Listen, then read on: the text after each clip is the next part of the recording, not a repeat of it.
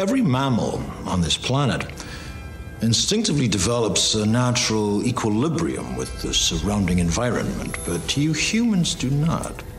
You move to an area and you multiply and multiply until every natural resource is consumed. And the only way you can survive is to spread to another area.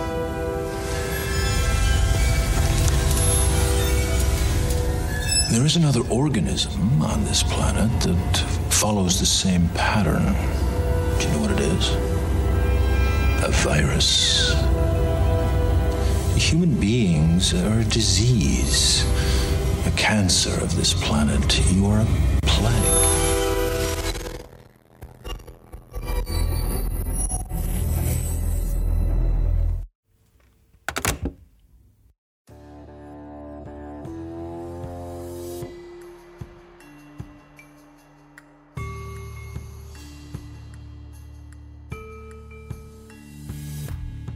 آقای سبه یک مرد 35 سال است که با حالت کما وارد اتاق اورژانس بیمارستان میشه. مادرش به دکتر میگه اونو در حالی پیدا کرده بود که بیهوش روی زمین افتاده و یک بطری الکل ضد عفونی کننده خالی هم کنارش بوده. سبه توی اینترنت خونده بود که الکل جلوی انتقال ویروس کرونا رو می‌گیره و چون اون روز توی فروشگاه به صورتش دست زده بود از ترس اینکه نکنه بیمار شده باشه به خونه برمیگرده و یک بطری الکل ضد عفونی کننده 91 درصد و سر می‌کشه. بعد از نوشیدن تمام بطری با خوشحالی از اینکه دیگه قرار نیست مریض بشه تصمیم می‌گیره به سر کار برگرده.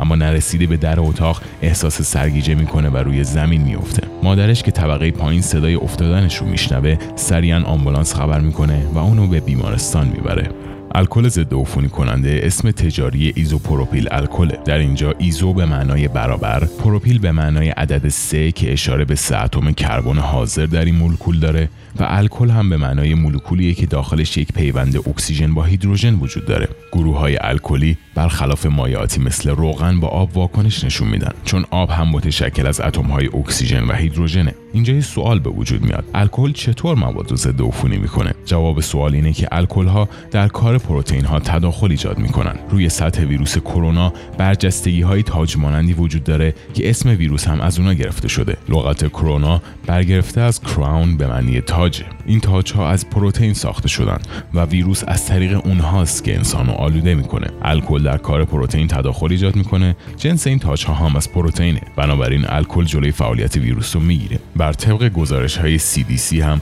الکل 70 درصد برای پاکسازی سطوح بهتر از الکل 90 درصده. چون در الکل 70 درصد ما 30 درصد هم آب داریم که آب بیشتر می‌تونه به هدفگیری و از کار انداختن ویروس ها کمک کنه.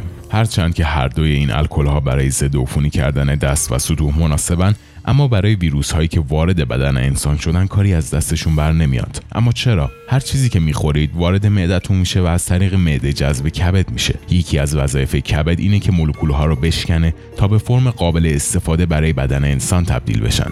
اسم این فعالیت هم متابولیسمه. انسان ها به طور خیلی خاصی برای جذب الکل تکامل پیدا کردن. در کبد انسان ماده‌ای به نام الکل dehydrogenase وجود داره. در اینجا پسوند de به معنای حذف کردن و ase نام یک آنزیمه. بدن انسان هیچ استفاده برای الکل ضد عفونی کننده نداره و دوست داره هر چه سریعتر از شرش خلاص بشه. در نتیجه طی فعالیت های شیمیایی خاصی اونو به ماده تبدیل می‌کنه که به راحتی توسط کلیه ها تصفیه و از طریق ادرار خارج بشن. وقتی ایزوپروپیل الکل در کبد تجزیه میشه محصول نهایی ماده به اسم استون که احتمالا اسمشو به عنوان لاک پاک کن شنیده باشید. وقتی کسی به کرونا مبتلا میشه ویروس می‌تونه تمام ریه‌ش رو درگیر کنه. چند لحظه قبل هم اشاره کردم به اینکه ایزوپروپیل الکل در بدن تبدیل به استون میشه و استون هم یک ماده ضد عفونی کننده است. پس چرا ورود استون به بدن برای پاکسازی ریه ها فایده ای نداره؟ دلیلش اینه که ماده که توسط کبد پردازش میشه در نهایت سر از خون در میاره و خون هم مایعیه که هر انسان حدود 5 الی 6 لیتر ازش رو داره. وقتی یه نفر یه بطری از ایزوپروپیل الکل مصرف کنه استون تولید شده توسط کبد باعث آسیب به مغز میشه. اما به علت حل شدن در حجم خیلی بالای خون انسان غلظت کافی رو برای مبارزه با ویروس ها در بدن پیدا نمی‌کنه. خب این از الکل ضد عفونی کننده اما الکل خوراکی چطور؟ الکل های خوراکی مثل ودکا که حدود 35 تا 60 درصد الکل دارند از به اسم اتانول درست شدن. اتانول توسط فرایند قبلی که توضیح دادم در کبد تبدیل به ماده به اسم استات میشه و یه جور سرکه خیلی ضعیفه و خاصیت ضد کننده قوی هم نداره. پس این قضیه هم منتفیه. تنفس بخارات الکل چطور؟ اگه یه روز کسی تصمیم بگیره که برای درمان یا جلوگیری از کرونا بخار غلیظ الکل رو استنشاق کنه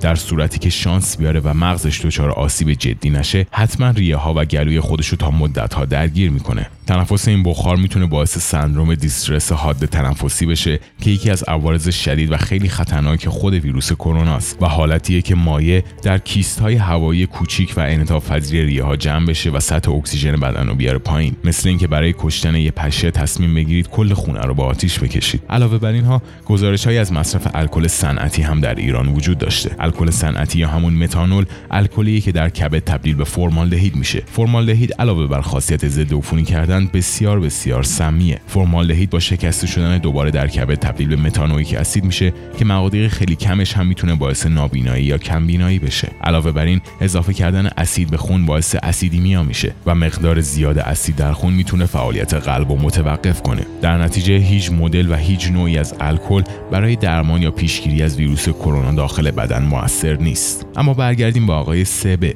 همونطور که گفتم استون می‌تونه به سیستم عصبی و مغز آسیب برسونه و چون استون مولکولی که دیگه داخل بدن شکسته نمیشه و تبدیل به چیز دیگه ای نمیشه به همون فرم وارد خون و از اونجا به مثانه منتقل میشه. با کمک پزشکان آقای سه روز بعد از کما خارج شد و به زندگی عادی برگشت.